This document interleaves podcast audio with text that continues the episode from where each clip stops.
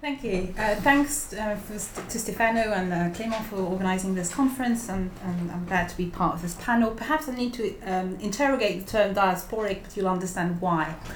In a 2005 chapter published as part of the Armenians, past and present in the making of a national identity, Aram Arkun argued that the period 1800-1913 constituted a turn in the shaping of a new Armenian identity away from romantic idealism. If the reforming Tanzimat era, 1839-1876, could originally be regarded by non-Muslims in the Ottoman Empire as a prospect for equality, especially by Ottoman Armenians, who represented the second non largest non-Muslim community there, the development of a more exclusive form of Ottoman nationalism under the reign of Sultan Abdul Hamid II from 1876 led a younger generation of Ottoman Armenian nationalists to rekindle the idea of an Armenian nation, both within the Ottoman Empire and also from outside, because some were exiled. By correlation, the increasing threats against members of the Armenian community who developed such a strong nationalism made the implementation of Article 61 of the 1878 Berlin Treaty less likely. That article promised Ottoman Armenians protection against depredations from Circassians and Kurds. The 1880s thus represented a key moment for Armenian nationalism, as urges for an Armenian nation saw not only in Ottoman Armenia, but also in Persia, Russia, as well as elsewhere, especially in Britain and the US. This was due to the influence of Protestant colleges in Anatolia, uh, now uh, often referred to as Protestant diplomacy. With other 1.2 million Armenians in Russia, 1,000 and a half in the US, and just over, in Brit- over 100 in Britain in the 1880s, the dispersal of the Armenian community throughout the world had a long history which predated the Ottoman massacres of the 1890s. Whereas the diaspora could be regarded as facilitating the formation of an Armenian national identity, because it could be easier to bypass uh, Hamidian censorship from outside of the empire, Lack of consensus then over the political project, as well as over strategies, came to be recurrent features of turn of the century Armenian nationalism. The development of Armenian revolutionary parties within and without the Ottoman Empire in the 1880s actually further split the community at home but also in exile. And yet, as Aram Arkun uh, contended, within, and I'm quoting, Within each of the three empires over which Armenia spread, Persia, Russia, and the Ottoman Empire, a standard Armenian written language, schooling, books, and newspapers created a new type of unity. This was both the result of Armenian activity but also of Western influence, as well as of intellectual exchanges between Armenian nationalists, wherever they were, and Armenophile networks. This went some way in the direction of created, creating sorry, an imagined Armenian community, to take up Benedict Anderson's concept, an imagined community that invented a nation where there was none yet, and an, an imagined community that could ideally be federative. The Armenian periodical press played a crucial role in that process, as Liza Khachaturian's 2009 pioneering study of Armenian Russian journals published in Armenian showcased.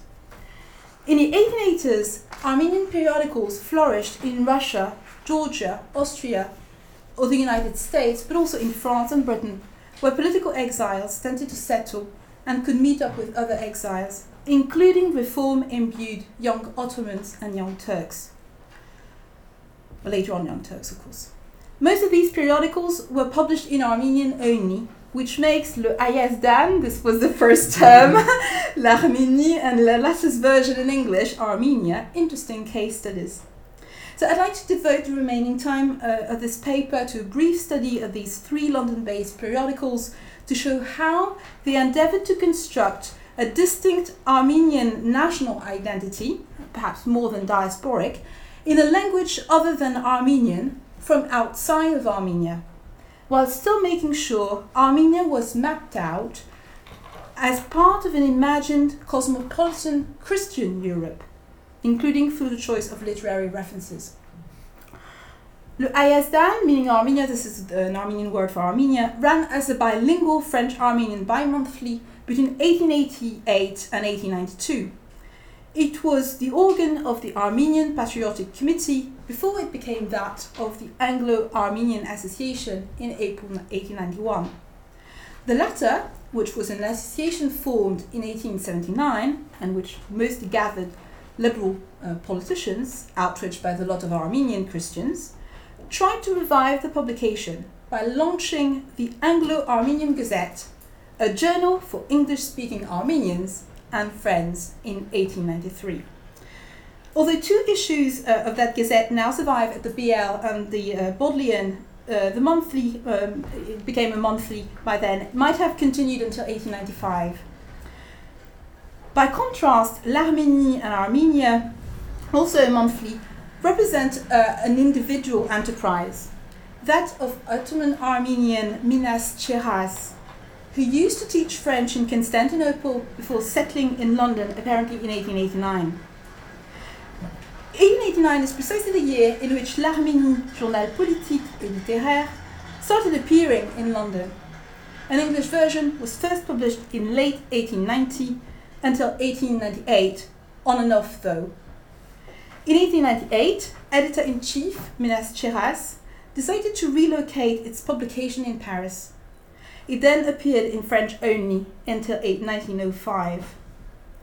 Both Le Hayazdan and L'Arménie Armenia, which I'll consider uh, together, uh, you've now realized that uh, it was published by, this, edited by the same person, mentioned financial problems and sought to attract more readers, which had implications in terms of editorial strategies. I'm, I'm, I'm here going back to what you said, Valentina, with uh, adverts, but I don't have time to go into that.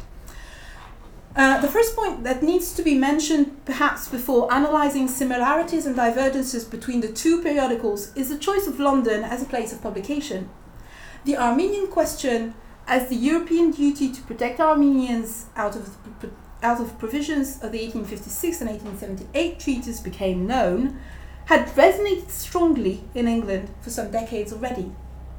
Manchester had had an Armenian, cosmopolitan, well travelled community engaged in Anglo Ottoman trade since the 1830s. Besides, Britain, as a signatory to both treaties, that of 1856 and that of 1878, was pledged to guarantee the implementation of reforms promised by successive sultans since the late 18th century to ensure equality between all subjects.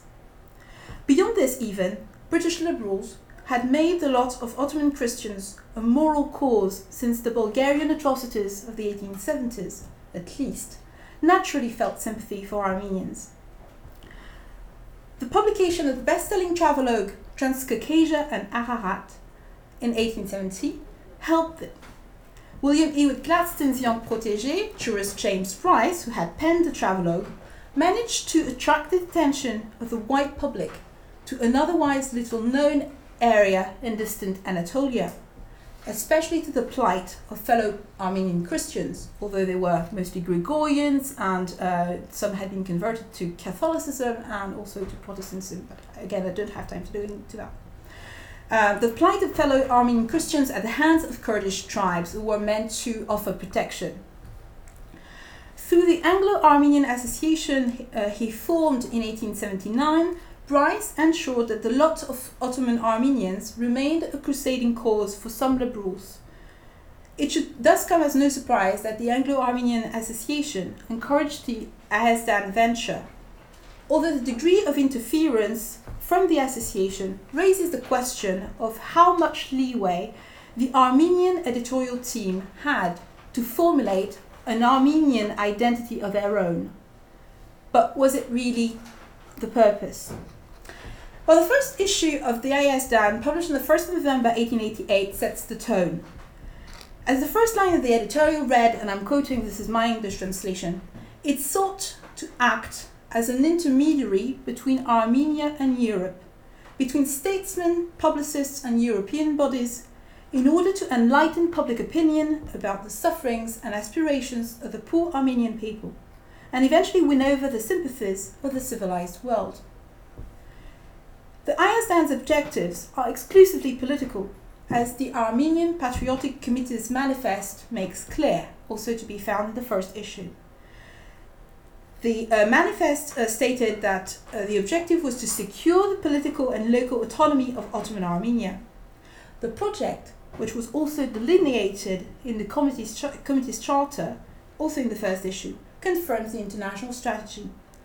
Article 3 is particularly interesting in that it sets out one of the ways to reach autonomy, i.e., to set up an international Armenian association gathering Armenian writers as well as learned people and publicists throughout Europe who would regularly meet up in neutral cities such as Brussels and Geneva and would do their utmost to win autonomy for Armenia. Despite the reference to Armenian writers in that article, no mention of literature or even less of literary cosmopolitanism per se uh, is made in proper in, in subsequent issues. So this is some sort of disappointment. The whole periodical, however, relies on trying to further the Ottoman Armenian cause along the lines of Article 61 of the 1878 Berlin Treaty in some form of moral cosmopolitanism.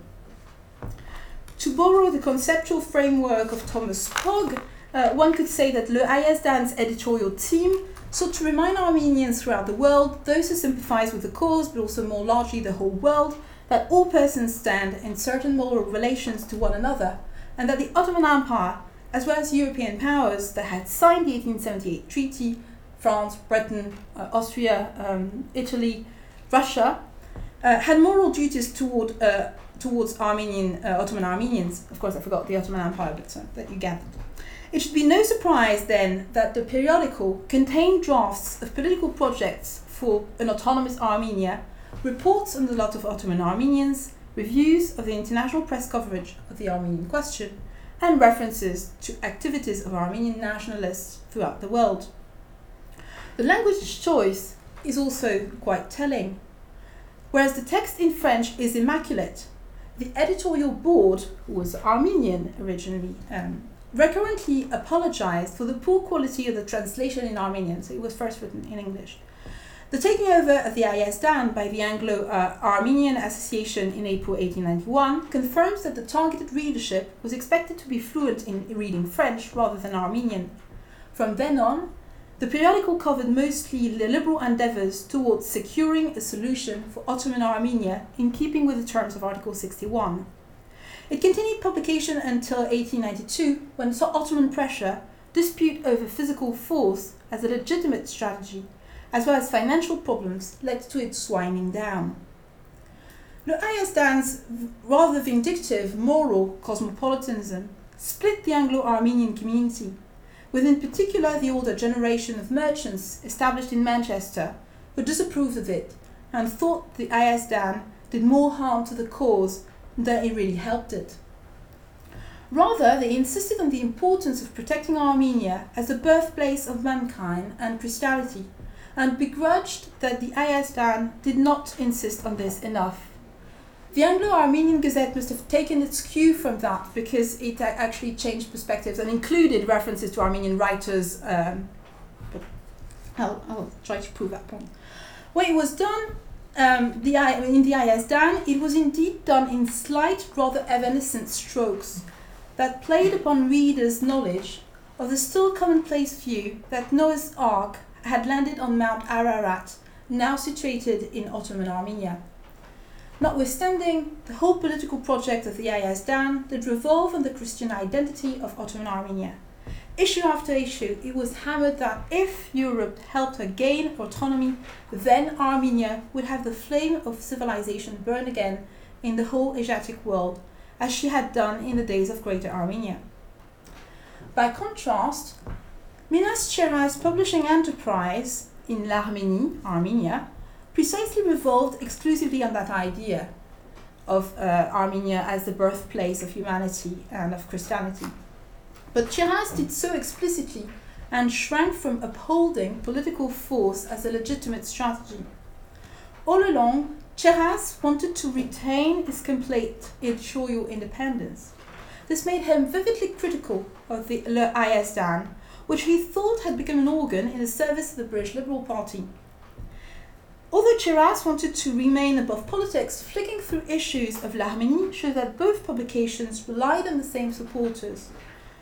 With big names in Britain, former Liberal uh, Prime Minister William Ewart Gladstone in the lead. L'Arménie and Armenia are interesting publication ventures, and although they do not tell exactly the same story, both sought to map out the lineage between European civilization and Armenian history. Cheras' insistence on the acknowledged importance of the Armenian language and culture by philologists and politicians throughout Europe precisely serves that purpose. Although up to issue 17, no use of Armenian was made in their pages. And yet, previous issues had already tried to infuse readers with a better knowledge of Armenian literature, in particular poetry and folklore. Cheras, who occupied the chair of Armenian at King's College London from 1891, could then pursue the objective in Britain through conferences, especially at the Royal Asiatic Society. The promotion of Armenian culture as of paramount importance to Europe's Christian history was to bring it home that the European concert could not let down Armenia. British politicians, some of whom, like Gladstone or Bryce, had al- who had already shown sympathy for the Armenian cause, were directly solicited. Well, from 18, uh, early 1891, Cheras decided to celebrate major contemporary Armenian poets, then unknown uh, to uh, people outside of Armenia and outside of Armenian Menophile circles. Um, he also inserted poems by, specifically written for the review. The first poem in that series an ode by Russian born contemporary Armenian poet Raphael Patkanian, was thus entitled to Gladstone and appeared in Armenian with a translation in English and French by Cheras. Issues that followed include Armenian tales published as the unpublished E series. Cheras constantly sought to make rapprochement between Armenian and European literature for instance, presenting one of these tales the, as the Armenian Cinderella. In doing so, Cheras was not just passing on traditions to a readership who may, might be unfamiliar with Armenian culture, but rather he intended to show that despite the Asiatic location of Armenia, Armenians belonged in the wider world. The statement, passed by historian Jo Laycock in her 2009 Imagining Armenia, also perfectly applies to Cheras' paper published in 1896 on Homer and the Armenians, in which the latter argued that Armenians were Greeks, including in manners. From this, people at the time would have deduced that Armenians were Indo Europeans and thus shared linguistic, if not ethnological, origins with Europeans, especially the British. This point was only hinted at by scholars whom Cheras presented as Armenologists, especially Friedrich Max Müller and Angelo de Gubernatis, whereas Armenian was only one element in their comparative philology. To quote again from Laycock, the Indo European connection thus strengthened the claim that Armenia was culturally, if not territorially, part of Europe, a claim, she insists, fully exploited in Armenophile and diaspora propaganda. It is such a connection which had racial overtones that allowed Cheras to draw the following comparison in the issue published on the 1st of January 1893. I quote The British and the Armenians are the most prolific races in the world. Armenia was presented as Eden on the 1st of May 1895, just after the first wave of massacres in the previous autumn. The statement, which strongly resonated with Bryce's 1878 travelogue statement that Armenia, I quote, was the cradle of the human race, was mostly a plea to British politicians to take action and prevent furtherance sorry, of atrocities. As a former delegate for Armenia at the 1878 Berlin Congress, Cheras had always placed high hopes that his stance would help him foster the Armenian cause with the British government. Britain's powerlessness in the European diplomatic game left Cheras bitter a close study of Armenia, the English version of the periodical, betrays how Cheras eventually felt disappointed with British liberals and Tories alike. Gradually, first, and then more neatly when it became clear that the Conservative Premier Salisbury uh, failed to move the concert in favour of Armenia in, after the 1895 and 1896 massacres, reports about discussions of the Armenian question within the British Parliament eventually give way in the pages of the periodical to uh, a sharper focus on the French scene. The disappointment explains why Cheras relocated the paper to Paris in 1898. By then, the paper only appeared in French. Um, just to conclude, um, oh, sorry, I just want to say that it appeared in French as the lingua franca were being identified as the diplomatic and universal language by excellence. Cheras' targeted readership became more neatly uh, those who sympathize with an Armenian cause uh, throughout the world. And this uh, assumed that the Armenians uh, in the diaspora would speak French, uh, just as the Ottoman Armenian intelligentsia. Uh, to conclude, um, then, this study of British Armenian periodicals sketches contrasting strategies on the part of the editorial board of La Yazdan and of Cheras uh, for l'Arménie, Armenia, over how to make uh, their homeland Armenia uh, fully European indissociably connected with European Europe's origins and thus familiar. Ch- to do so, Cheras engaged with literary cosmopolitanism as well as moral cosmopolitanism, which Ayazdan mostly confined its rhetoric to.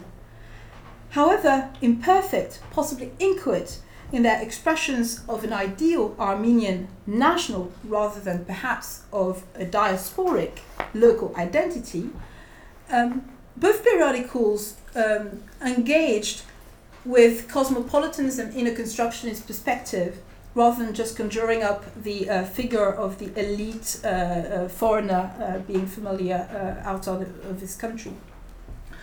Um, even more so, they paved the way for the creation of a supra European identity. I don't have time to develop it, I do believe in this.